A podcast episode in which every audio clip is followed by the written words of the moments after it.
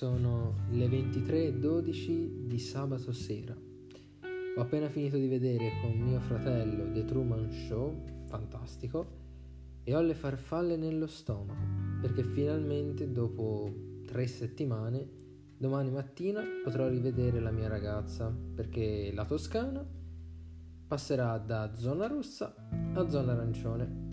Quindi mettetevi comodi preparatevi una bella tisana e diamo inizio a un nuovo episodio del videogiocatore qualunque.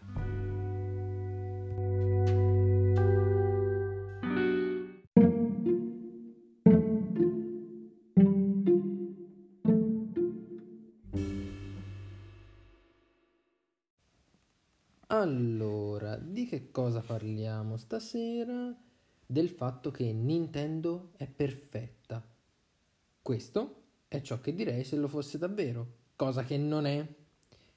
Vedete, il fatto è che la mia esperienza con Nintendo è fatta di alti e di bassi. Potremmo dire che è una relazione di amore e odio, come probabilmente avrete intuito dal, dal titolo dell'episodio. Perché? Perché è lo stesso rapporto che potrebbe avere un tossico con l'eroina, la cocaina. Che cosa fa? La prova, gli piace abbastanza e in men che non si dica si trova dipendente da questa. Ora, non voglio dire che Nintendo sia una droga, anche perché è un'azienda che ha cominciato gli affari vendendo carte da gioco, ma piano piano ci arriviamo con i nostri tempi tranquilli. Quindi partiamo dagli albori. Io ho cominciato a giocare con eh, le console Nintendo più o meno all'età di boh, 8 anni. Io ho cominciato diciamo a videogiocare abbastanza tardi, infatti a parte alcuni giochi vecchi per PC, ho cominciato con PlayStation 2 eh, quando avevo circa 7 anni e la mia prima console Nintendo invece è stato il Game Boy Advance SP. Non mi ricordo in che anno, però avrò avuto circa 8-9 anni, una cosa del genere. Fra l'altro console bellissima con il display retroilluminato, fantastico, veramente mi ci sono schiantato migliaia di ore, fantastico. Poi chiaramente col passare del tempo ho avuto altre console come il DS, Wii, Wii U e infine Switch. Il punto qual è?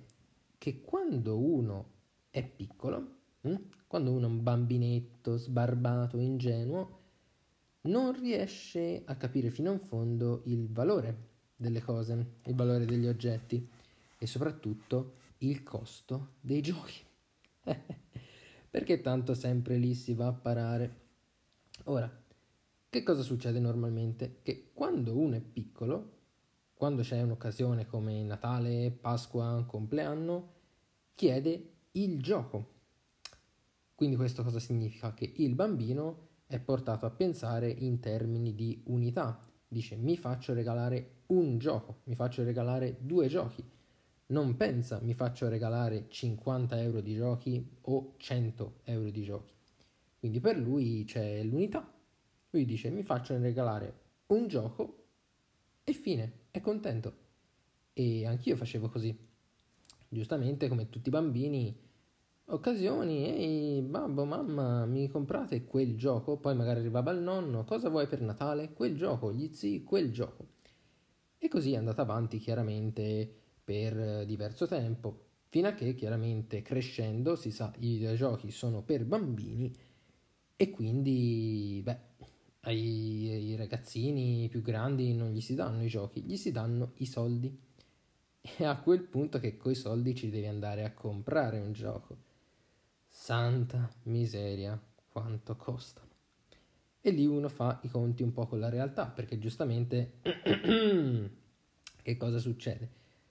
Il ragazzino si rende conto che non può avere vari giochi, o meglio, non ne può comprare tanti insieme perché costano e costano anche parecchio, specie se si parla di Nintendo. Ed è qui il mio problema con Nintendo. Cara Nintendo, il carissimo Zelda Breath of the Wild è uscito da tre anni e mezzo, anzi praticamente quasi 4 anni. In questo momento siamo ai primi di dicembre, quindi fra 3 mesi sarà uscito a 4 anni. Non me lo puoi far pagare ancora 60 euro, porca la... Beh, diciamo che non puoi farmelo pagare ancora queste cifre, ok? Ed è qui che nasce il mio odio, dal fatto che questi giochi non si svalutino mai. Sono giochi belli, me ne rendo conto, ma non mi puoi far pagare queste cifre astronomiche anche dopo tanto.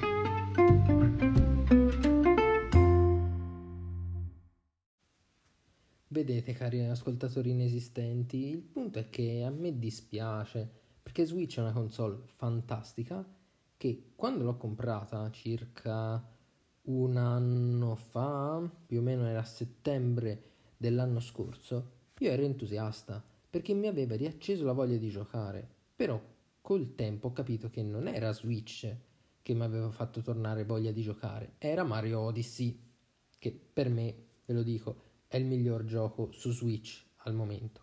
Ne ho giocati pochi, è vero, però diciamo che fra quelli che ho provato, per me è migliore. È il migliore. Mm? Anche più di Zelda Breath of the Wild, lo ammetto, io l'ho sempre preferito, anche se poi magari sono gusti. Però mi dispiace perché la console è lì che prende polvere. So che ci sono tanti giochi interessanti. Ma ragazzi, io sono uno studente universitario che si è appena affacciato al mondo del lavoro Mm? Ancora non ho un impiego stabile, per cui non mi posso permettere di spendere 50 euro ogni volta che voglio giocare a un gioco. E qui subentra Microsoft e voi direte cosa c'entra Microsoft con Nintendo? Un tubo, però mi propone un'alternativa che è il Game Pass. Infatti qualche giorno fa ho attivato il Game Pass a un euro, tre mesi di Game Pass Ultimate e è tutta un'altra storia, è esattamente l'opposto, ma come un coito interrotto, io mi fermo qua. Infatti non vi darò la soddisfazione di parlare di Game Pass in questa puntata perché giustamente questo me lo tengo per la prossima puntata o una delle prossime, sempre che non lo chiuda prima. Bene, quindi mi sono sfogato, ho finalmente espresso ciò che penso in Nintendo, chiaramente solo in parte, più che altro sulla politica dei prezzi, e vi ricordo, se mi state davvero ascoltando, che queste sono comunque delle puntate di riscaldamento, io sto ancora provando varie tecniche di registrazione, eh, io sto utilizzando Anchor e quindi insomma mi devo un po' ambientare, devo un po' capire, poi quando avrò preso il ritmo vedrete che la qualità verrà fuori. Quindi se avete letto fino a qua e non so come avete fatto, vi ringrazio. Vi do appuntamento al prossimo episodio del videogiocatore qualunque e spero comunque di avervi, diciamo, fatto compagnia. Quindi buona mattina, buon pomeriggio, buona serata e ci vediamo al prossimo episodio.